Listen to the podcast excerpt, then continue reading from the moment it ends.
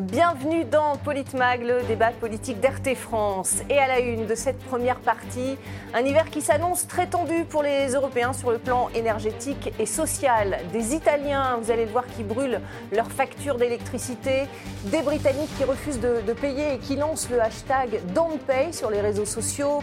Des manifestations un peu partout en Europe contre la flambée des prix de l'énergie en Allemagne et en République tchèque, des milliers de personnes qui reprochent à leur gouvernement de faire passer les intérêts de l'Ukraine avant les leurs.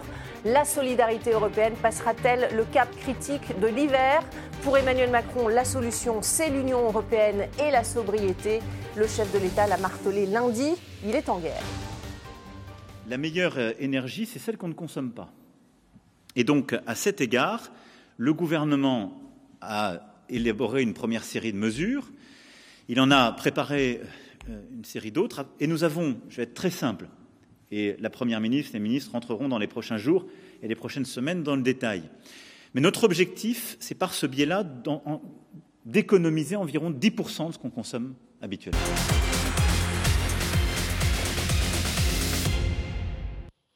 Et pour en parler avec moi sur ce plateau, nos éditorialistes RT France, Didier Maisto, bonjour. Bonjour. Merci d'être euh, avec nous. Face à vous, Alexis Poulain, euh, ravi de vous retrouver, Alexis, dans bonjour. Politmag.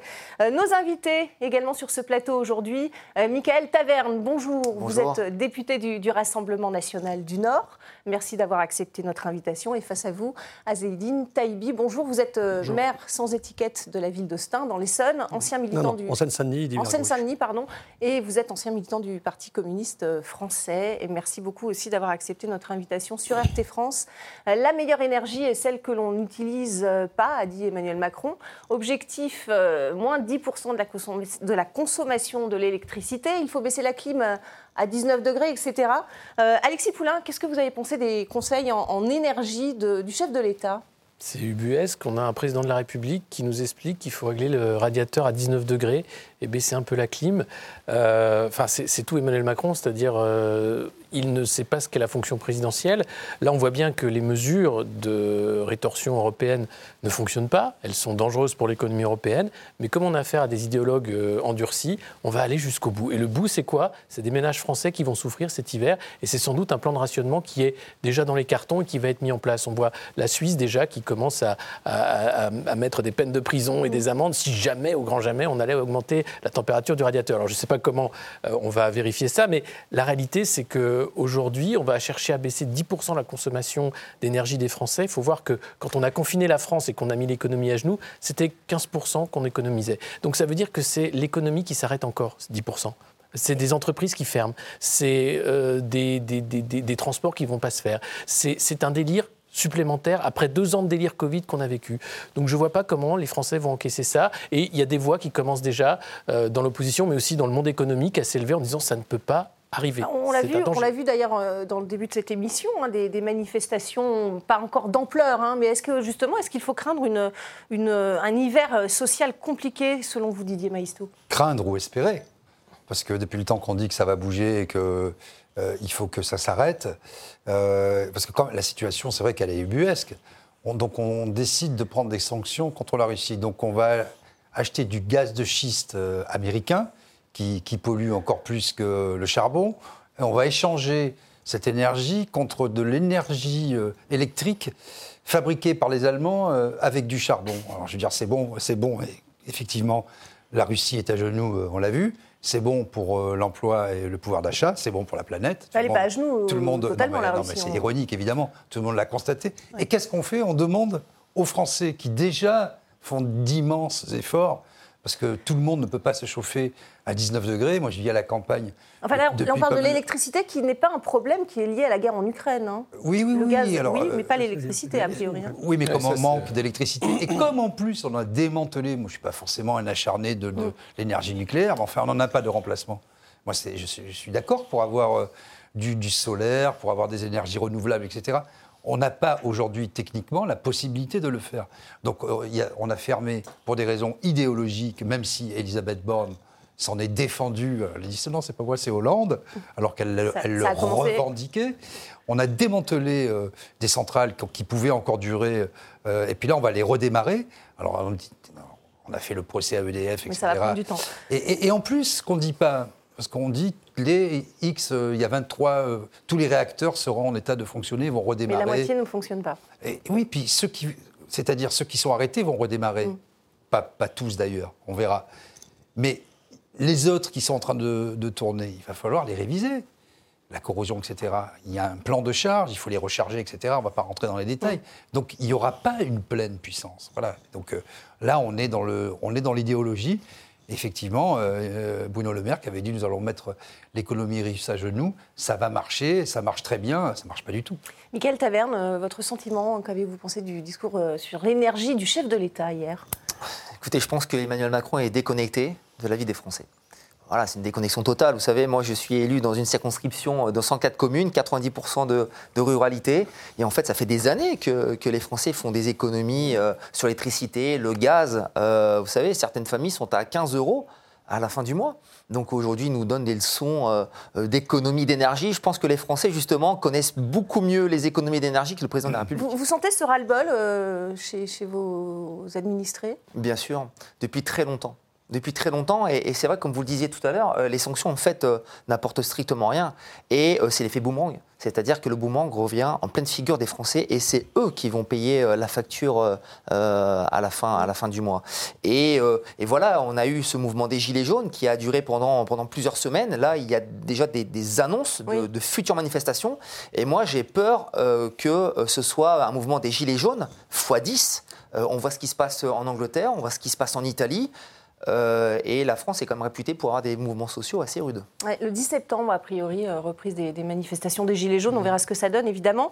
Euh, des banques alimentaires euh, en Grande-Bretagne qui, qui se multiplient. Azedine Taïbi, euh, vous êtes maire de Stein. Comment est-ce que vous vivez cette crise énergétique au niveau de votre commune et, et un commentaire sur les propos d'Emmanuel Macron hier? Alors les propos d'Emmanuel Macron, enfin du président, enfin pour moi elles ne sont pas déconnectées, elles sont, elles sont dans la droite ligne et dans la logique des directives européennes. Je pense que, Oui, c'est ce qu'il a dit. je pense que le président Macron, euh, il, a, il a mis sa casquette de professeur, puis il a aussi mis sa casquette d'économiste, qui épouse totalement les directives euh, européennes et qui euh, tente de nous faire croire qu'il y a une solidarité euh, vraiment à l'échelle européenne. On- on va voir Elle si pour- ça marche, d'ailleurs. C'est pour moi vraiment un marché de dupes, donc ça ne fonctionne pas du tout. Et euh, les mesures dont il a annoncé et qui sont déjà en partie en, en vigueur vont avoir des conséquences très très graves auprès des, auprès des habitants, y compris celles et ceux qui souffrent déjà de manière euh, forte. Alors, on va connaître, à mon avis, un, euh, une explosion sociale et un mouvement social. Et je pense que c'est important que cette, euh, ce mouvement social puisse en les cas prendre le relais. Je pense que c'est une bonne chose. Je ne le, crains pas du tout, au contraire, je pense que c'est une bonne chose. On a connu le phénomène des Gilets jaunes et là, à mon avis, les choses vont s'amplifier parce qu'on a euh, face à nous des, des- des dirigeants euh, responsables dans le sens où ils appliquent une politique euh, européenne, Pour vous, il où faudrait- ils font croire que justement euh, le fait de, de réduire et de, je dirais, de, de, s'atteler à la crise énergétique doit concerner tout le monde. Non. À côté de ça, il y en a qui, font, euh, qui ont des, euh, des dividendes et qui ne cessent de faire des, des super profits. Alors ça, on va en parler dont aussi, voilà, ça va dont, on ne parle pas d'eux. Donc euh, voilà, je pense que là, on, En France, non, on en a, on affaire quand même à un discours qui est très bien policé et qui est vraiment en phase avec euh, les directives européennes. Et euh, je dire c'est que assez inquiétant. Et bien évidemment, euh, la guerre en Ukraine, euh, à bon dos, puisque forcément, on, on met ça sur le dos de la guerre en. Ukraine. Parce que les- et euh, tout, les- tout est permis. euh, L'énergie chère a commencé avant la, la- la guerre en Ukraine, de toute sûr, façon. Et moi, je parle du- du- des confinements hein, qui ont mis l'économie européenne et française à terre euh, et qui ont fait euh, la dette est explosive, les entreprises zombies, le fait que maintenant euh, l'État est en train d'essayer de faire des chèques pour que ça tienne alors que ça ne tient plus. Et les directives européennes, elles sont terribles parce que on a un marché de l'énergie euh, qui n'est pas fait pour ça, qui était fait pour faire de l'argent à des entreprises privées, avec la concurrence à outrance, avec la fin finalement des, des services publics. Or, l'énergie est un secteur stratégique. Or, ceux qui depuis 25 ans ont détricoté euh, ce qui appartient aux Français, parce que c'est nos impôts qui ont créé les infrastructures, les centrales, les barrages, tout ça, c'est nous qui avons payé, et nos parents, eh bien, ça a été tout ça démantelé d'une certaine façon par le marché, par la concurrence. Quand le patron d'EDF a le courage de dire à l'université du, du MEDEF que c'est la faute des politiques qui ont engagé EDF dans la voie de la dénucléarisation sans plan B. A répondu d'ailleurs Bien hein. sûr, en disant que ce n'était pas sa mm. faute. C'est sa faute. Il était à Bercy. Il a vendu Alstom à General Electric pour euh, une bouchée de pain.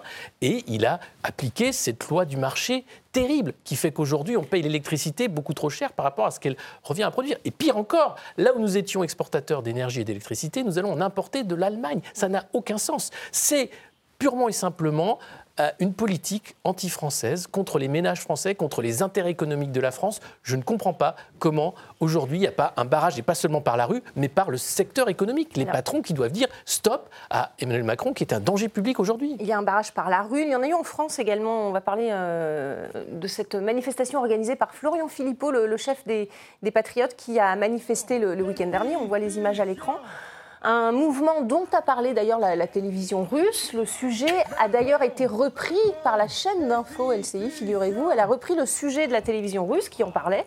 Et la chaîne d'info LCI, le présentateur en tout cas, a nié en bloc la véracité de ces images qui sont, qui sont pourtant vraies. Alors écoutez juste la réaction de Florian Philippot et je vous laisse la parole Didier. Alors là, j'en tombe de ma chaise. Dire sur LCI que la manifestation de samedi à Paris n'a pas eu lieu pour dire que ce sont que fausses images et détournements de la télévision russe. Elle a bien eu lieu. Il y avait du monde. LCI était informée et invitée. Une faute, une faute grave? Non mais c'est complètement délirant. Là, on est dans Orwell. Enfin, même il est, il est battu à plat de couture. Ils font un sujet sur la prétendue manipulation de la télévision russe. Avec des images fausses, dites fausses alors qu'elles sont vraies. Alors qu'elles sont vraies, en disant nous, regardez les journalistes français et les chaînes françaises, on a une déontologie, on sait faire. Une manifestation qui a eu lieu, qui a été relayée sur les réseaux sociaux où il y avait manifestement du monde, et en prime, il a eu un coup de fil de l'ARCOM disant il y a bien eu la manifestation?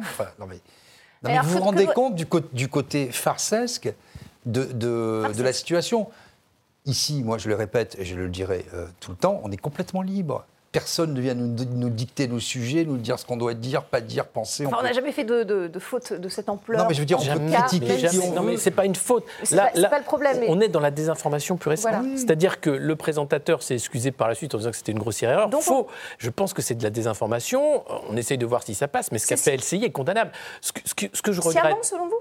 Enfin, c'est pas possible. Je suis désolé, quand on fait son travail, vous savez très bien, quand on a une émission comme celle-ci, on a euh, des aides pour préparer, on sait très bien ce qui se passe. Quand on, a un sujet, on vérifie, en on vérifie et on le prépare. D'autant plus que c'était là un sujet préparé, puisqu'il y, avait, euh, il y avait une vidéo. Donc c'est sciemment que c'est fait. C'est de la désinformation. Et moi, ce qui m'inquiète pour la suite des opérations, c'est de voir que euh, dans notre profession de journaliste, mais c'est le silence radio. Il n'y a pas une condamnation unanime pour dire ce qu'a fait LCI est condamnable, et, mais vraiment, mais dégoûtant. Et, là, je, vois simplement le silence radio d'une profession entière qui se clownifie de jour en jour. On va, on va, reprendre le fil de notre débat. Est-ce que vous voulez réagir à cette euh, fausse information, il faut bien le dire, de, la part de la chaîne. Euh, enfin, moi, je ne vais, pas réagir. Pour moi, c'est une polémique qui n'a pas lieu d'être. Le, sujet est quand même beaucoup plus important. Si on commence à s'attarder sur un sujet comme celui-ci ou comme d'autres, hein, de toute façon, on est un peu habitué que beaucoup de chaînes, LCI, CNews et bien d'autres, ont, ont, tendance aussi parfois à instrumentaliser les choses. Je, mm. pense que le sujet est beaucoup plus grave et je pense qu'il faut davantage s'atteler sur la situation, sur la situation des Français, sur la crise énergétique. C'est vrai ce que vous dites, mais en même temps, ce qui est grave, c'est que malheureusement, beaucoup de Français s'informent encore et eh par ces canaux. Et, eh oui. et donc, c'est leur seule vision du réel, elle est apportée par, par ces chaînes qui sont quand même des médias mainstream, qui sont des médias de masse, y compris Le Monde d'ailleurs, hein, pour, pour, pour, citer les journaux dits de, de référence, qui racontent, c'est pas nouveau, mais mmh pas mal de, de, de, balivernes quand même, souvent. Et, personne n'apporte de démenti. Y a pas, quand ça déplaît au château. Est-ce que ça va dans le sens de la pensée mainstream? On déprogramme, on déprogramme une. On dépublie une tribune. Alors moi, je ne suis pas forcément d'accord avec la tribune, mais on est quand même le pays où on peut encore débattre, d'avoir des, avis différents. il y a quand même une, mainmise hein, quand même sur les ah médias de manière euh, très forte. C'est pas nouveau, hein, mais ça s'est accéléré. Ça s'est accru et ça s'est fait de manière très, très habile et il y a de quoi être très, très inquiet. Est-ce que vous voulez réagir, Michael Taverne bah, pour, pour, pour, euh, cette, euh, cette, cette, désinformation, c'est une manipulation de l'opinion. Il y a un moment, voilà, il faut être, il faut, voilà, les mots ont un sens. Enfin, moi, c'est ce que je dis à chaque fois, c'est que rien n'est fait par hasard. Et vous savez, ça ne va pas réconcilier en fait les médias avec les Français, puisque je rappelle que l'année dernière, il y avait eu deux sondages sondage. Euh, 5% des Français avaient une défiance envers les médias, et surtout 67% des Français considéraient qu'il y avait euh, un manque de véracité euh, concernant une peut-être une information. Donc euh, voilà, non, je pense qu'effectivement, euh, rien n'est fait, par- enfin, rien n'est fait par Prenons hasard. et- La, la récente campagne présidentielle, enfin la façon dont a été traitée Marine Le Pen Bien sûr. euh, à partir du deuxième tour, enfin voilà, c'était simplement le jour et la nuit. Mais bien sûr, tout à fait, oui, oui, oui. Euh, il y avait une opinion quand même assez- orientée au second tour l'élection présidentielle. Bien sûr. Voilà. On a, on a entendu hein, dans, dans ces images des, des appels à, à la démission euh, d'Emmanuel Macron pour avoir s'aborder justement, euh, ou en tout cas au début du, du mandat, la, la filière nucléaire. Vous en parliez, Alexis bien Poulain. Euh, Olivier Marlex, le, le chef de file des, des LR, réclame une commission d'enquête. Euh, Michael Taverne, vous êtes d'accord avec ça? Il faut une commission d'enquête pour savoir pourquoi la filière nucléaire a, décliné à ce point en France? Bon, écoutez, euh, je pense qu'une commission d'enquête, nous, nous avons demandé une commission d'enquête pour savoir qui s'enrichissait justement euh, sur l'augmentation des prix avant euh, la crise en Ukraine. Voilà, ça, c'est, je pense que c'est une commission d'enquête qui mérite justement d'être, mise sur la table. Voilà, la spéculation et en fait les profiteurs de crise. Oui.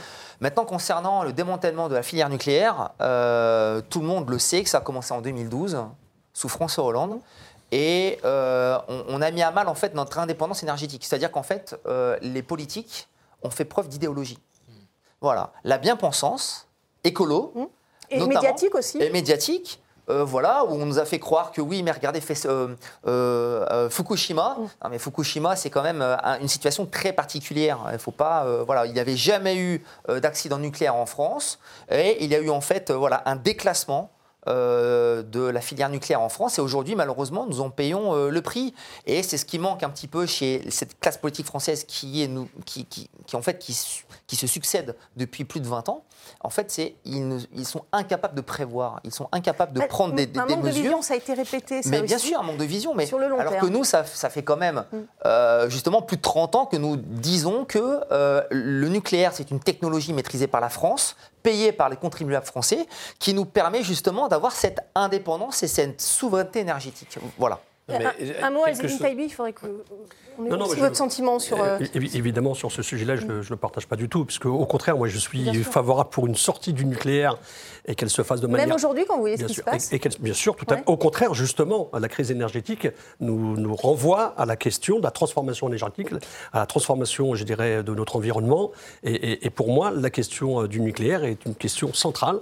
Tant qu'on ne mettra pas euh, au débat euh, cette question de la sortie du nucléaire, alors bien évidemment, hein, il faut, qu'elle soit progressive, il faut que ça soit vraiment euh, tra- travaillé. avec quelles alternatives Et avec quelles alternatives Il y a des alternatives qui, euh, qui, qui existent. hein. On peut vraiment travailler sur, euh, sur, sur un mix qui peut être euh, très, très, très cohérent et très intelligent. Mais le débat de fond, il est, il, il est là de mon point de vue. Et, et pour le faire, euh, évidemment, la France, euh, bien évidemment, garde encore ses intérêts et sa garde chassée sur le, sur le, le- le nucléaire.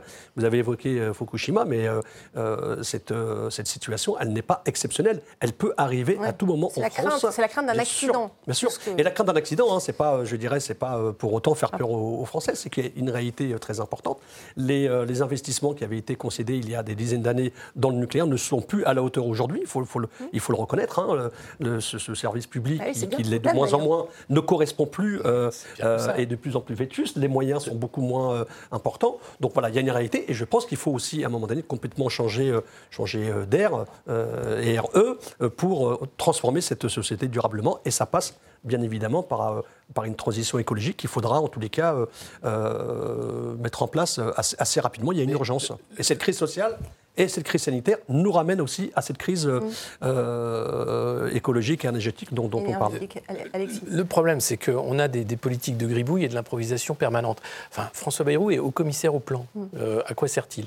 Le plan, je ne vois pas ce que ça va faire. Emmanuel Macron a fait un show avant la campagne présidentielle, France 2030, pour dire oui, on va faire des micro-centrales. Vous allez voir, on a un plan. Ça ne se fait pas comme ça. Derrière, encore une fois, euh, il faut écouter le, patron de d'EDF euh, au MEDEF, hein, qui explique que pour former un soudeur spécialisé, c'est 3 à 4 ans de formation. Euh, donc, de toute façon, la filière, avant qu'on la remette d'aplomb ou qu'on fasse la transition, la transition, elle n'est pas planifiée. Donc on est en train de bétonner euh, des baies en mer avec des stocks de béton terribles pour foutre des éoliennes. Bon, c'est tant mieux. Pour ce qui est du nucléaire, c'est n'importe quoi. Et pire encore, l'État français, l'actionnaire d'EDF, demande à l'entreprise de saigner de 8 milliards d'euros pour payer la politique de gribouille que le gouvernement a mis en place. Donc c'est ça qui est proprement scandaleux. C'est-à-dire que l'État actionnaire, oui, mais l'État stratège surtout, et l'État souverain. Or, en matière d'énergie, comme dans le reste d'ailleurs de tous les secteurs clés et stratégiques, on a tout laissé couler. Alors, on parlait de, la crise énergétique en Europe. Lors de son discours hier, Emmanuel Macron a parlé de la nécessité de davantage de solidarité et avant tout avec l'Allemagne. Écoutez. Nous allons finaliser dans les prochaines semaines les connexions gazières nécessaires pour pouvoir livrer du gaz à l'Allemagne s'il y avait un besoin de solidarité et à chaque fois qu'il y en aura besoin. D'ores et déjà aujourd'hui, pour la première fois depuis très longtemps, la France est exportatrice de gaz vers l'Est de l'Europe. De la même manière, l'Allemagne s'est engagée à une solidarité électrique à l'égard de la France et donc se mettra en situation de produire davantage d'électricité et surtout nous apporter dans les situations de pic sa solidarité électrique en la matière. Michael Taverne, vous, vous y croyez à cet échange euh mais Ce sont des, mesurettes, c'est de la démagogie. dire aujourd'hui les Allemands euh, vont vendre de l'électricité, enfin vont, échanger l'électricité produite par quoi Produite par l'énergie fossile. Mmh. Voilà. Ah donc, euh, mais bien sûr. Donc, euh, La, France, la France, en fait, voilà, c'était une puissance, une puissance nucléaire, comme vous le disiez. Moi, je pense justement, il faut se tourner vers l'avenir. Et beaucoup de pays aujourd'hui se tournent vers le nucléaire. C'est une énergie propre, à bas coût. Et euh, nous, en tout cas, nous prenons la, sortie justement du marché européen de, l'énergie, ce qui aurait permis justement aux Français d'avoir une facture allégée et surtout d'avoir une énergie propre. C'est pour ça que la France est parmi un des pays les plus verts au monde.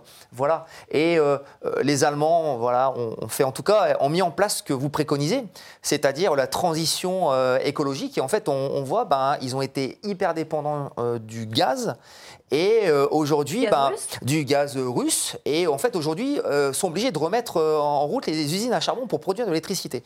Donc voilà, je pense qu'aujourd'hui, les Allemands se sont couchés face aux, écologistes et bah, c'est une, en tout cas, c'est pas une décision que nous nous, nous validons et nous sommes justement pour le nucléaire pour les prochaines années et il faut remettre par contre les budgets effectivement dans la technologie nucléaire. Il y a un mensonge, il y a un mensonge euh, énorme de la part du, chef de l'État.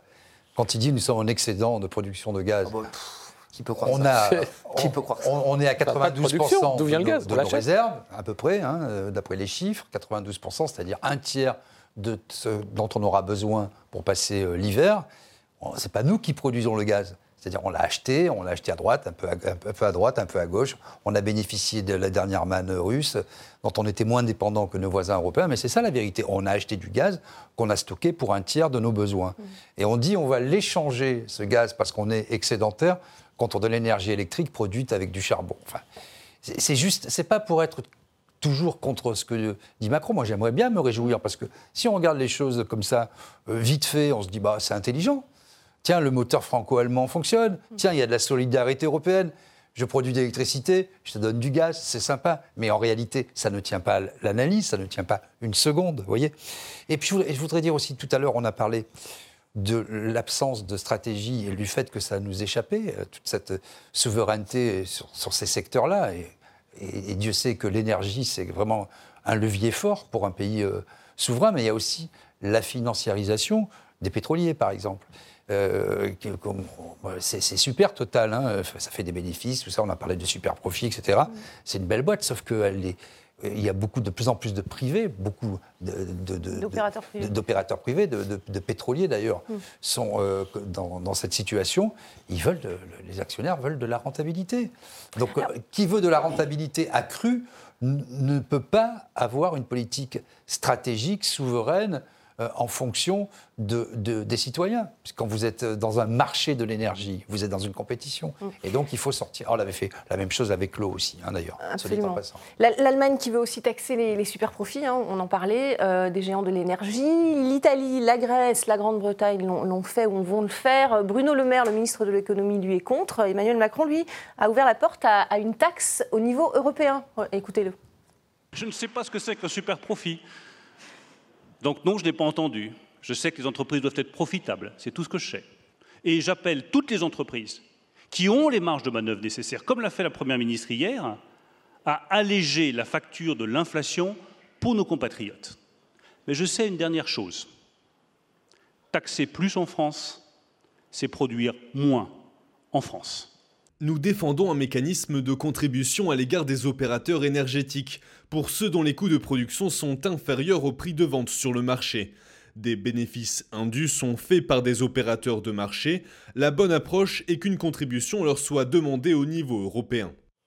Est-ce que c'est la bonne approche, Zedine Taibi Faut-il d'ailleurs euh, taxer les super profits, selon vous?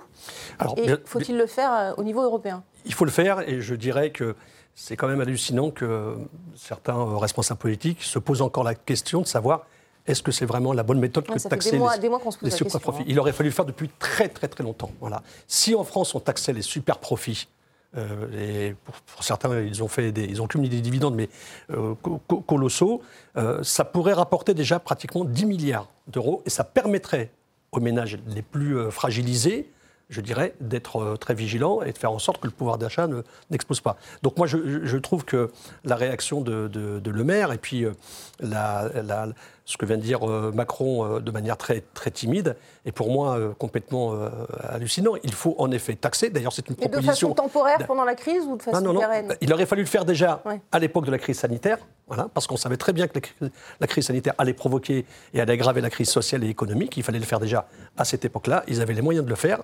Le faire maintenant, c'est très important et il faut l'inscrire dans une politique durable.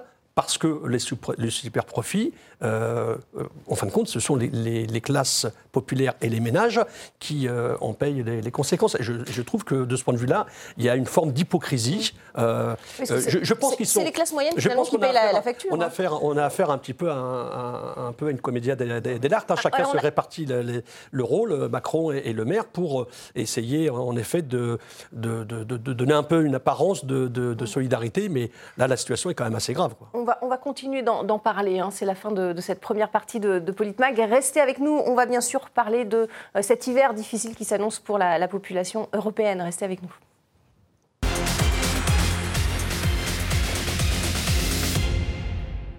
Bienvenue dans Politmag, deuxième partie, toujours avec nos éditorialistes Didier Maisto, Alexis Poulain et nos invités, euh, Michael Taverne, député du Rassemblement national du Nord, et Azedine Taïbi, maire sans étiquette de Stein dans la Seine-Saint-Denis D'hiver gauche. et d'hiver gauche et ancien militant du Parti communiste français. On parlait des, des super profits et de la volonté d'Emmanuel Macron de, de peut-être envisager une taxe au niveau européen. Euh, Didier Maisto, vous vouliez réagir? Pourquoi il ne le fera pas? Moi, je suis d'accord pour les super profits. Et je pense que beaucoup de Français sont choqués, notamment ceux qui travaillent, qu'ils soient entrepreneurs ou salariés. Euh, J'allais dire le citoyen lambda. Mais c'est légal.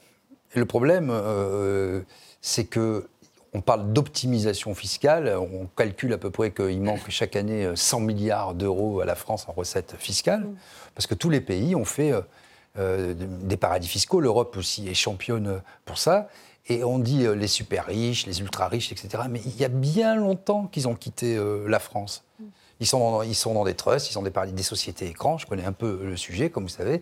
Donc c'est très difficile de- de- de- d'aller taxer ces gens-là. Et si vous pensez, pensez pouvoir compter sur l'Europe pour faire une super taxe sur les super-profits, Il faut être d'accord à ne- 27 en mais plus ça ne pour marchera prendre une jamais. décision. Est-ce que ça vous peut croyez marcher que euh, l'Irlande va accepter a- de faire une taxe sur les super-profits On a un Vous précédent. croyez que... que- Pourquoi que- l'Irlande? Mais, bah, Pourquoi l'Irlande au hasard hein Oui, Regardez- des la- paradis fiscaux euh, regardez la intra-européens. fiscalité, la fiscalité on, a, de- on a un précédent, c'est qu'on devait avoir une taxe mondiale de 15%. Oui. Euh, elle est à l'arrêt. Il y avait la taxe Tobin, il y a de ça une dizaine, quinzaine d'années. Euh, on a toujours mis sur le dos de... euh, on va tous faire un truc ensemble pour que ça n'arrive pas. Donc le principe européen, il est simple. C'est se dédouaner, c'est encore une fois une perte de souveraineté absolue. C'est aussi le, assumer le fait qu'Emmanuel Macron ne fait pas de politique. Il obéit.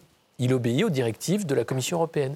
Il obéit aux directives de l'OTAN. Il obéit à Washington. Il obéit à qui il veut, mais il ne gouverne pas. Il ne fait pas de politique. Gouverner, c'est prévoir. On voit bien qu'il n'avait rien prévu. Que là, pour ce qui est de- des économies de gaz, on va voir comment ça se passe. Mais j'attends le plan de rationnement. Et quand vous avez euh, des multinationales, euh, si vous voulez, elles, ont des établissements fixes ou stables euh, en France.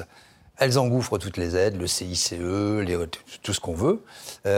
Et puis, après, elles consolident au niveau mondial. Tous les bénéfices remontent. Et l'État français, il fait quoi? Alors on fait des rapports, là aussi on fait des commissions d'enquête, euh, magnifiques d'ailleurs, hein, très pertinentes, il y a des bouquins qui sont écrits, euh, des rapports de la Cour des comptes, tout le monde est au courant depuis 30 ans, mais il il se passe rien. Donc c'est illusoire de pouvoir penser mettre une taxe au niveau européen sur les super profits, parce qu'il n'y aura pas de consensus. On verra. Donc les, ministres de l'énergie se, se, réunissent vendredi, euh, notamment pour parler de cette question.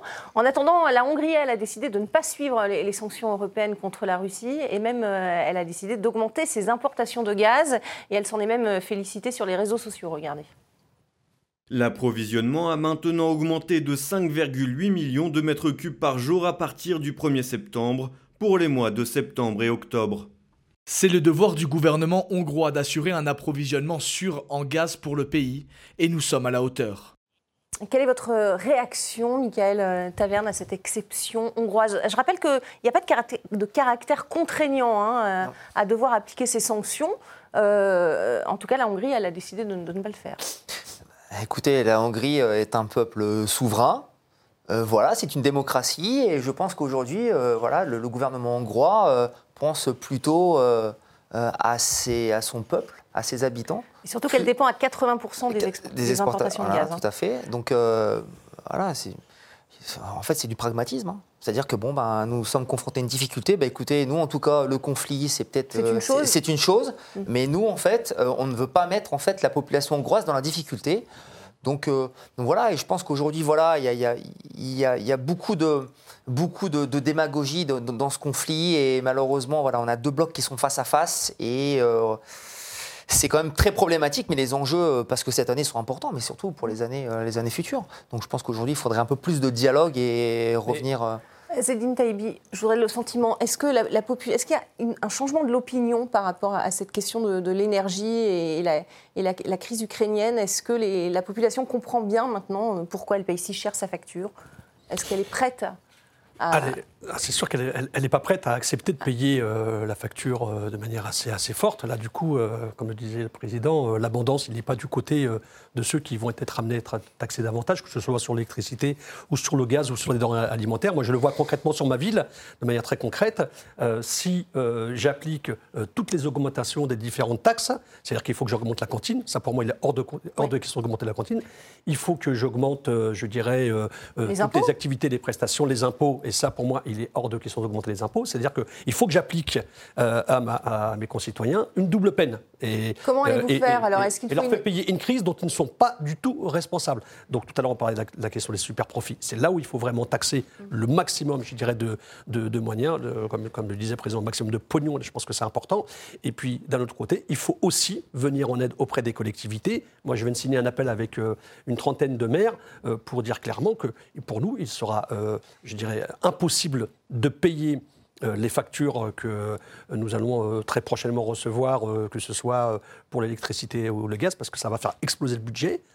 sachant que le président, gouvernement a annoncé une, seconde vague ou une troisième vague de, de, de cure de politique d'austérité envers les collectivités avec des baisses de dotation, c'est terrible. Moi, moi, il est hors de question de faire payer, la double, payer cette crise sanitaire, cette crise sociale et cette crise maintenant que nous connaissons avec la guerre en Ukraine auprès des habitants. Ça serait une double peine, ça serait complètement incompréhensible. Pendant que d'autres. Vous choix de, de, fermer, par exemple, certaines. On a vu un prestataire fermer une trentaine de piscines, par exemple, dans, dans les communes. Qu'est-ce que vous allez faire Alors, Moi, j'ai une piscine qui est directement gérée euh, par, par mes services.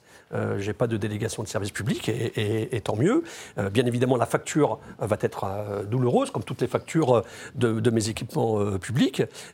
C'est pour cette raison que j'ai signé cet appel-là pour lancer un cri d'alarme auprès du président et du gouvernement en disant écoutez, euh, les collectivités euh, sont, vont être marquées, surtout celles qui ont les plus de difficultés à, je dirais, à fonctionner, etc.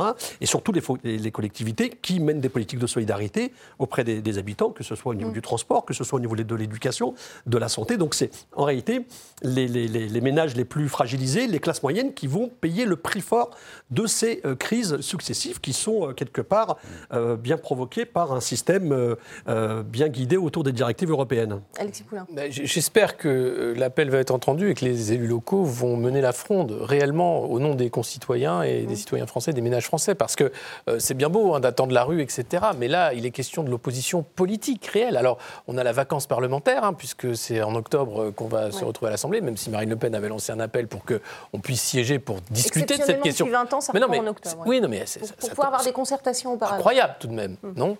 Donc là, c'est quand même une vraie vacance et ça pose un vrai problème. Donc, à la fois le monde de l'entreprise, le monde économique qui va dire on ne peut pas continuer comme ça, et puis les collectivités locales qui vont dire je suis désolé, mais nous ne pouvons pas payer l'incurie gouvernementale. C'est-à-dire qu'on paye deux fois. On paye les sanctions qui nous sanctionnent et ensuite on va payer par les impôts les aides à certains secteurs.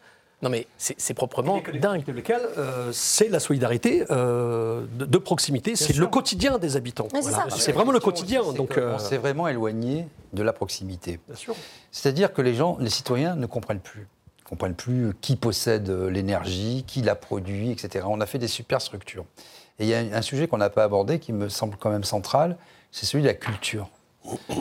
On a fait une Europe euh, élargie à 27 avec des peuples qui ne parlent pas la même langue, qui n'ont pas les mêmes cultures, qui n'ont pas les mêmes intérêts, qui ne regardent pas dans le même sens. Alors moi, je veux bien que Bernard-Henri Lévy, après, il vienne nous donner des leçons en disant vous voulez mourir pour l'Ukraine, mais Oui, le on problème, non mais non mais c'est pas ça. Mais faut- je fais mettre- un peu. Le problème, c'est que aller parler à un Français, à un Italien, un Espagnol de, de situer Kiev sur une carte, il est incapable de le faire. Il y a des, il y a des, des zones d'attraction, euh, effectivement, euh, qui, même si le monde devient plus multipolaire, euh, qui, qui sont, qui sont ce qu'elles sont. Donc à un moment, on ne peut pas demander à des gens de jouer de la solidarité comme si c'était euh, eux. Les États-nations, ça existe encore. Ça existe, mais attention, parce qu'il faut voir qui est à la tête des États-nations. Alors, On peut en- mettre en parallèle, par en rapport plus. à la Hongrie, euh, le discours qu'avait la ministre des Affaires étrangères allemande euh, lors d'un sommet international à Prague, où elle disait qu'elle serait toujours du côté des Ukrainiens, peu importe ce que pensent ses électeurs en Allemagne. C'est ce Donc le problème, c'est qu'on a. Mais non, mais c'est qu'on a affaire à cette élite mondialisée qui n'en a rien à faire du pays. Rappelez-vous Raphaël Glucksmann qui disait qu'il se sentait plus chez lui à New York qu'à Clermont-Ferrand. Mm. Enfin, c'est quand même impressionnant. Donc on a affaire à des gens qui, pour l'idée même d'un pays, est un concept. C'est pas, c'est pas une idée, c'est ce qui est réel, c'est pas même, ancré. euh, Et donc c'est même ça, un ça concept fait- nauséabond. mais hein. voir, voir Voilà. dans un puisque derrière il y a le populisme, C'est bien ça. sûr, il y, a, il y a le risque de dire c'est dangereux. La Donc, frilosité, on a des élites autoproclamées qui gouvernent contre les peuples, Oula. officiellement. On n'a rien vu, on n'a rien vu. C'est la guerre. Euh, Michael Taverne, euh, vous êtes député? Euh, le fait que la, la rentrée parlementaire euh, se tienne exceptionnellement en octobre, vous pensez euh, qu'il aurait fallu rentrer avant pour parler Bah, des, bien évidemment. des questions Bah, prioritaires bien, bah, bien évidemment, c'est la raison pour laquelle Marine Le Pen avait justement demandé à, à Première ministre de mettre en place oui, un débat sur justement sur l'énergie. Donc nous, voilà, nous sommes, nous sommes une opposition constructive et puis c'est en fait une décision de bon sens. Mais bon, le gouvernement décide autrement justement parce que peut-être pour mettre la poussière sous le tapis, oui, c'est un problème, bon, on va, on de gérer, débat, etc. il aura n'y aura pas de débat. Conseil Un conseil de la refondation Oui, un conseil de nationale. refondation, et puis un conseil de défense sur l'énergie. Je pense que justement, ça met un petit peu à mal le débat, le débat politique. Non, mais ils veulent gagner du temps en espérant passer l'hiver et que d'ici là, la crise sera, Alors il y a derrière- toujours le bouclier tarifaire qui est maintenu derrière pour, euh, nous. Voilà. pour 2023. Et comme disait Alexis Poulain, c'est la politique de- du, du carnet de chèques, ça tiendra à ce que ça tiendra. Euh, notre argent, hein. C'est la fuite en avant. hein. Enfin, ils veulent gagner du temps, mais en même temps, systématiquement, euh, l'effort de solidarité est toujours demandé auprès, sûr. auprès de ceux qui, en réalité, euh, souffrent et subissent euh, de plein, de plein fouet les crises. Et ça, c'est inadmissible. Alors, c'est pas depuis l'ère euh, Macron, hein, c'était déjà depuis l'ère Hollande, depuis l'ère même euh, Sarkozy. Et, et donc voilà, donc je pense que c'est insupportable. Et vous avez raison quand vous, vous avez précisé que c'est important que les élus locaux euh, qui sont vraiment sur le terrain, et moi je le suis tous les jours, euh, avant d'arriver sur ce plateau-là, j'étais encore sur le terrain, et je rencontre des familles, des situations. Et, et cette situation, elle tend aussi à se généraliser, à toucher y compris la classe moyenne. C'est-à-dire, Bien sûr, bien sûr. parce que là, euh, autant euh, les classes les plus, euh, les, les- les plus, je dirais, fragilisées, les plus touchées par la crise, elles le sont déjà depuis très longtemps, malheureusement. Et là, on a une classe moyenne qui commence sérieusement à douter. À, à- à se poser des, de sérieuses questions sur leur devenir, sur l'avenir de leurs gamins, etc. Quand on Et voit- Je pense que là, il y a une situation qui est, qui est très, qui est très grave. D'ailleurs, sur les classes moyennes, l'Allemagne a décidé d'augmenter les, les allocations familiales pour voté les, un budget de 65 milliards d'euros. les classes moyennes et, et de baisser les impôts dans, dans ce contexte. Alors pourquoi en France on ne peut pas le faire? Bien sûr qu'on pourrait le faire, mais en même temps, ça nous renvoie aussi à ne pas aller sur des petites mesurettes ou des petits dispositifs. Il faut qu'il y ait réellement une véritable politique de solidarité, une politique de protection, je dirais, de, de nos concitoyens qui sont les plus, euh, les plus fragilisés euh, sur le long terme. Voilà. Et Ouais. donc, euh, de l'argent, il y a de l'argent en réalité. On a parlé des super profits et que si on taxait des super profits, ça permettrait à minima de, de- de- De- rapporter pratiquement 10 milliards d'euros. Et ces 10 milliards d'euros, ce serait bénéfique pour les services services publics, ce serait bénéfique pour l'éducation. On est en pleine rentrée scolaire et cette rentrée scolaire, elle a encore malheureusement des couacs, voire même plus que des couacs. Elle permettrait aussi euh, d'accompagner euh, cette, euh, cette crise sanitaire avec des, santé, avec, avec des projets de santé publique importants. Donc voilà, et il y a une volonté de faire tout peser sur les collectivités euh, locales, sur les, les élus, sur les associations. Euh, voilà, on va se retrouver avec un système un petit peu un Oui, système. mais c'est la faillite d'un système, puisque rappelez-vous quand même avant, bien sûr, il n'a pas prévu, Emmanuel Macron, euh, la crise, appelons-la comme ça, ukrainienne. Mais quand même, tout était fait euh, durant, en tout cas, le premier quinquennat, et même ceux d'avant aussi. Vous avez parlé de François Hollande euh, ou de Nicolas Sarkozy pour démanteler les services publics. L'hôpital, c'est toujours, ça coûte cher. On a supprimé euh, 120 000 lits depuis euh, 1993. Regardez la justice, il faudrait cinq fois plus de magistrats. Regardez l'état de l'éducation nationale. Les prisons, quoi que vous preniez comme, euh, comme sujet, comme euh, sujet régalien, on a réduit la part euh, de l'État.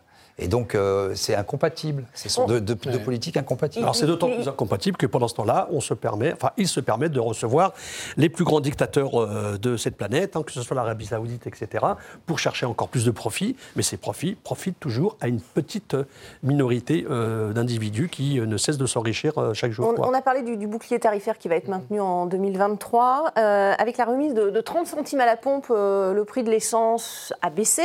Certes, mais regardez, il y a un effet pervers, euh, c'est que les transfrontaliers, les, Belges, les, les Allemands et même euh, les Suisses viennent en France euh, faire le plein d'essence. On va voir les images là, regardez, il y a la queue euh, à la- aux stations essence.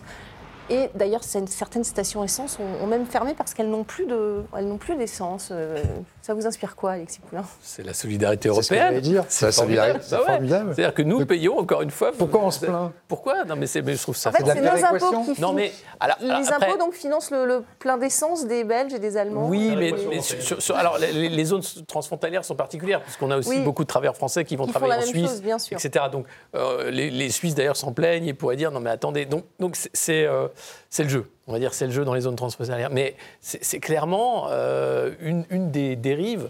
euh, de penser qu'on va euh, comme ça jouer euh, avec euh, des ajustements, euh, de, de- encore une fois, d'improvisation. Euh, sur le long terme, euh, on voit bien, d'ailleurs, l'OPEP ne joue pas le jeu, puisqu'ils ils sont en train de, de réduire la production pour maintenir le cours du pétrole, euh, alors qu'on leur avait demandé de, de produire davantage. Euh, donc, c'est chacun pour soi. Le gaz algérien, quand Macron se rend en Algérie, il arrive trop tard, puisque les Italiens ont raflé avant. la mise, bien sûr. Et, et- et on parle derrière de solidarité européenne. C'est un leurre. Et La je- Norvège je- je- je ne trouve- veut plus fournir non plus en. non plus, puisque en la énergie Norvège va garder son, son pétrole et son gaz. C'est ça. je préfère encore un pays comme la Hongrie qui euh, ouvertement désobéit et dit écoutez, moi c'est ça où le pays euh, meurt, euh, qu'une hypocrisie maladive qui nous emmène droit dans le mur, de faire croire que cette solidarité va fonctionner et qu'en plus euh, on va en sortir gagnant. Euh, je, je- je- je ne vois pas comment on peut en sortir gagnant. Mais par rapport à l'inflation du carburant, et c'est c'est un, c'est un- c'est un problème récurrent que, que l'on rencontre maintenant depuis quelques temps, il y a en même temps des alternatives très, intéress- très intéressantes, mais ces alternatives politiques, il faut avoir aussi le courage de les mener. Je prends l'exemple euh, sur la question des transports. euh, des métropoles comme euh, Barcelone, je crois, euh, et, et bien d'autres ici en Europe, ont pris des, ont pris des mesures très, très, intelli- très intelligentes et volontaristes en proposant la gratuité des transports. Voilà, c'est ce que j'allais dire. L'Allemagne aussi et euh, ça, a- et ça, pour a moi, imposé la gratuité moi- dans les trains. et pour moi, ce sont des mesures euh, extrêmement importantes parce que ça nous permet aussi, y compris de nous réinterroger sur euh, euh, nos, nos modes de déplacement euh, dans, dans l'espace, euh, dans, dans nos espaces, que ce soit pour aller au travail ou pour euh, participer à une activité de loisir ou autre. Et ça permet aussi, euh, en effet, de dire que si on fait un effort important euh, en matière de transport et qu'on euh, mobilise les moyens pour euh, inciter davantage les personnes à se déplacer en transport collectif. Là aussi, il va falloir travailler aussi sur euh, les territoires où il manque des transports, et c'est le cas euh, dans ma ville. Mais par exemple, la mesure de, de- de Barcelone ou d'autres métropoles, même, même quelques villes françaises, et pour moi, va dans le, dans le bon sens et, et fait preuve, je dirais, d'une réflexion euh, intelligente et, Ouais, d'avenir aussi. Mi- Michael Taverne, je voudrais votre sentiment là-dessus. On ne vous a pas entendu beaucoup sur euh, les mesures concrètes à prendre. là. Est-ce qu'il faut, il faut un débat évidemment à l'Assemblée, mais sur quoi concrètement? Écoutez, pendant l'élection présidentielle, nous avions parlé de la TVA. Euh, Il y a des pays qui l'ont fait, hein, euh, notamment, c'est l'Espagne. L'Espagne a baissé de C'est vrai. 19 à 7 Et nous, en fait, nous avions proposé la baisse de la TVA de 20 euh, à 5,5 parce que, euh, le- en fait, l'énergie, c'est un produit de première nécessité Oui. euh, sur le gaz, l'électricité, le fuel et le carburant. Euh, D'ailleurs, nous avons obtenu à l'Assemblée nationale, contre l'avis du gouvernement, un allongement de l'enveloppe de 230 millions pour les familles qui se chauffent au fioul. Euh, et notamment dans ma ruralité. C'est vrai que vous parliez de, de métropole. Euh, moi, 90% de ma circonscription est rurale.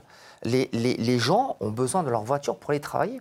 Donc euh, quand on, euh, on abaisse la TVA de 20 à 5,5, euh, je peux vous dire que le prix à la pompe n'est plus le même et ça permet euh, aux Français de retrouver une bouffée d'oxygène et de retrouver du pouvoir d'achat. Et nous avions fait la même chose euh, avec justement euh, ce panier, vous savez, de, de- avec la suppression de, euh, de, la TVA, sur les produits de nécessité. Mais parce que nous avions été visionnaires sur l'énergie, sur l'alimentaire, voilà, il ne fallait pas être dupe.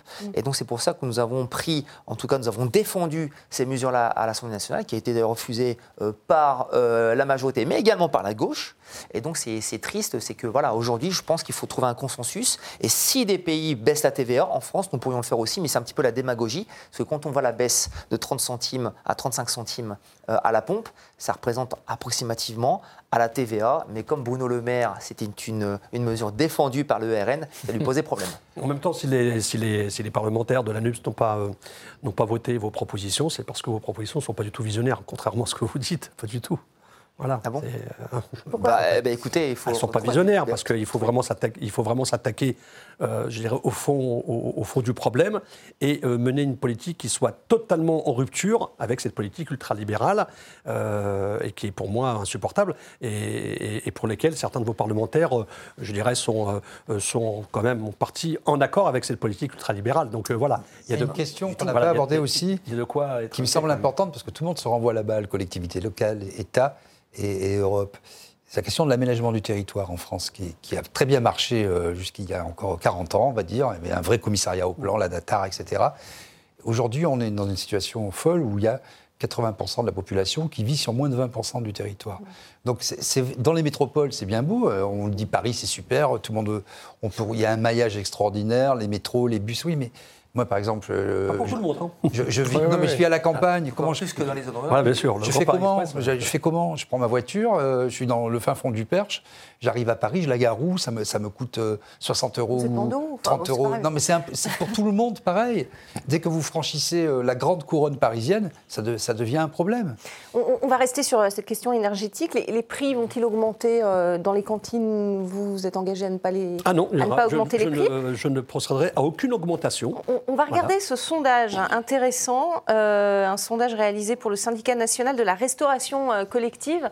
81% des parents se disent inquiets de voir ces tarifs augmenter euh, à la rentrée. Et plus de 4 sur 10 envisageraient, dans l'hypothèse évidemment d'une trop forte hausse de ces prix à, la cantine, de diminuer le nombre de déjeuners pris à l'école ou au lycée. On en, est là aujourd'hui. Les, gens sont prêts à ne pas faire manger leurs enfants à la cantine. Ça serait une catastrophe.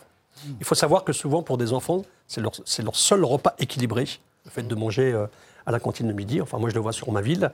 On a euh, étendu justement les possibilités euh, d'accès à la cantine avec, euh, une tarification solidaire, hein, quelle que soit familiale, et qui permet à toutes les familles, quel que soit le niveau de revenu, de pouvoir manger à la cantine avec, je dirais, une tarification qui est, en fonction des, des ressources. Ce serait une catastrophe que des gamins ne puissent pas manger à la cantine et puissent pas. Enfin, moi, en tous les cas, sur Stein, on maintient les tarifs de la cantine appliqués aujourd'hui. On, fera pas- on ne fera pas appliquer cette double peine auprès des. des- des- Mais c'est voilà. pas le cas de, tous les- tout- de toutes Bien les mairies. hein. Toutes, Il les, hein. prestations ne, seront pas, euh, ne seront pas revues à la baisse. Voilà. Je, ne, go- je n'augmenterai pas les impôts. Je mènerai au contraire moi, la bataille politique avec d'autres maires. Et, et d'ailleurs, au-delà de nos sensibilités politiques, parce que ça dépasse, la- ça dépasse largement nos sensibilités politiques, il faut mener cette bataille politique très forte pour dire qu'il n'est pas question de faire payer euh, cette, cette crise, ces, ces différentes crises auprès des populations déjà fortement fragilisées euh, actuellement. Quoi. Une dernière réaction, l'État a demandé à la SNCF de- d'étudier, la- en tout cas, la possibilité de ne pas faire circuler euh, certains trains pour faire des, des économies. Euh, que pensez-vous de, de cette mesure, Didier? C'est c'est de la démagogie. Non, mais si vous voulez, ce qui est, ce qui est compliqué, c'est que ce- je suis d'accord, c'est toujours les mêmes qui doivent payer euh, la facture. Les Français font déjà d'énormes efforts. Il y a, on le rappelle, plus de 9 millions de, de gens en France qui vivent sous le seuil. augmentation des prix des, Non, mais sous le seuil, presque 10 millions sous le seuil de, Pratiquement 10 millions. de pauvreté. Il y a une réalité, ce sont les travailleurs pauvres. Quand vous devez remplir une cuve de gaz ou de fuel pour l'hiver, allez, en moyenne, ça coûte 4 000 euros pour l'hiver. Quand vous vivez à la campagne, 4 000 euros. Quand vous faites un plein, sur une voiture qui, fait, euh, qui a un réservoir moyen de 45 litres, ça vous coûte 80 Mais euros. ça, c'est Quand vous plus faites ou moins résolu avec la, la- avec la, mais, la mais c'est- de c'est 30 centimes. c'est non provisoire, tout est en train d'exploser. Vous avez les- c'est un luxe de se payer des légumes, c'est un luxe de se payer de la viande, c'est un luxe de- d'aller à la cantine, c'est un luxe de prendre le train, c'est un luxe de stationner à Paris aujourd'hui. Vous savez, je, je viens à Paris travailler. La journée aujourd'hui, j'ai pris le tunnel. Je donne un exemple qui est très parlant de la 86, 12,70 euros. Le- Quand ça roule, ça coûte pas cher. Et quand ça, et, et quand ça roule pas aux heures de pointe, c'est très cher. Il devrait- on devrait faire l'inverse. 3 euros l'heure de, pour un deux roues. euh, à Paris, ça a commencé la semaine dernière. Mais comment vous- voulez-vous qu'on supporte ça? C'est impossible. Il y, a- il y aura donc pas de piscine, pas de patinoire, pas de train. euh, what else, euh, Alexis Poulain? Ben, je- enfin, clairement, cinéma, euh, non, mais cinéma, ce- cinéma. ce qu'on voit, parc. ce qui se profile de toute façon. On a l'impression euh, qu'on vivre la, la même euh, situation que pendant la Non, crise sanitaire. c'est pour ça qu'il ne faut a pas tomber dans le piège. Voilà. Euh, ce qui se passe actuellement, c'est exactement le, le même récit qui est mis en place sur c'est vous qui devez faire des efforts pour payer nos erreurs. Euh, avec l'idée de rationnement, l'idée de passe, de passe droit évidemment, puisque si les trains ne roulent pas, c'est pas grave, il y, a, il y a des gens qui utilisent des jets privés.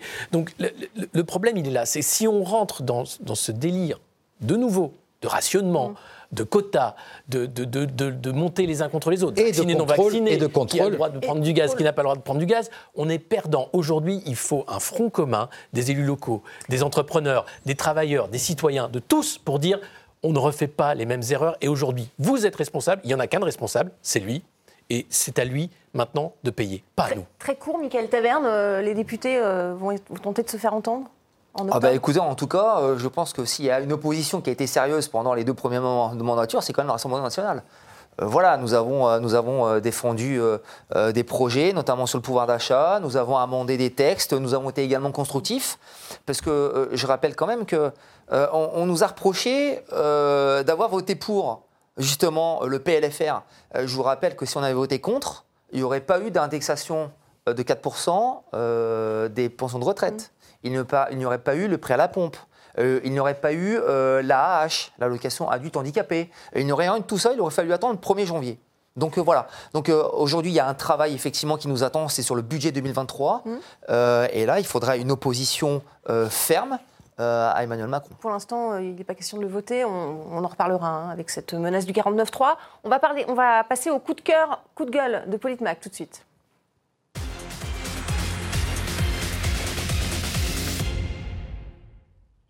Et on va écouter euh, Éric Zemmour qui s'est exprimé euh, après les, propos de, Ségolène Royal, euh, qui a émis quelques doutes, en tout cas, sur des bombardements à, à Mariupol en Ukraine. Écoutez ce qu'en a dit l'ancien candidat à l'élection présidentielle, président de Reconquête. J'entends et j'écoute Ségolène Royal, elle est très courageuse, comme souvent. Elle ose affronter. C'est courageux de ne pas accepter le discours imposé par les médias. Moi je le fais pour tous les autres sujets. Vous croyez que les médias disent la vérité, mais c'est faux. Dans la plupart des cas, ils ne disent pas la vérité. Didier Maisto, euh, sans parler évidemment des propos de Ségolène Royal, euh, ce que ce que- ce qu'en dit Éric Zemmour, le, le fait euh, de ne pas pouvoir parler de tout, euh, est-ce que c'est une vérité? C'est malheureusement une vérité. Euh, comme vous le savez, moi j'ai dirigé des médias, des médias nationaux, j'ai vu la catastrophe. Et j'ai vu, euh, il y a la censure, mais il y a aussi beaucoup l'autocensure.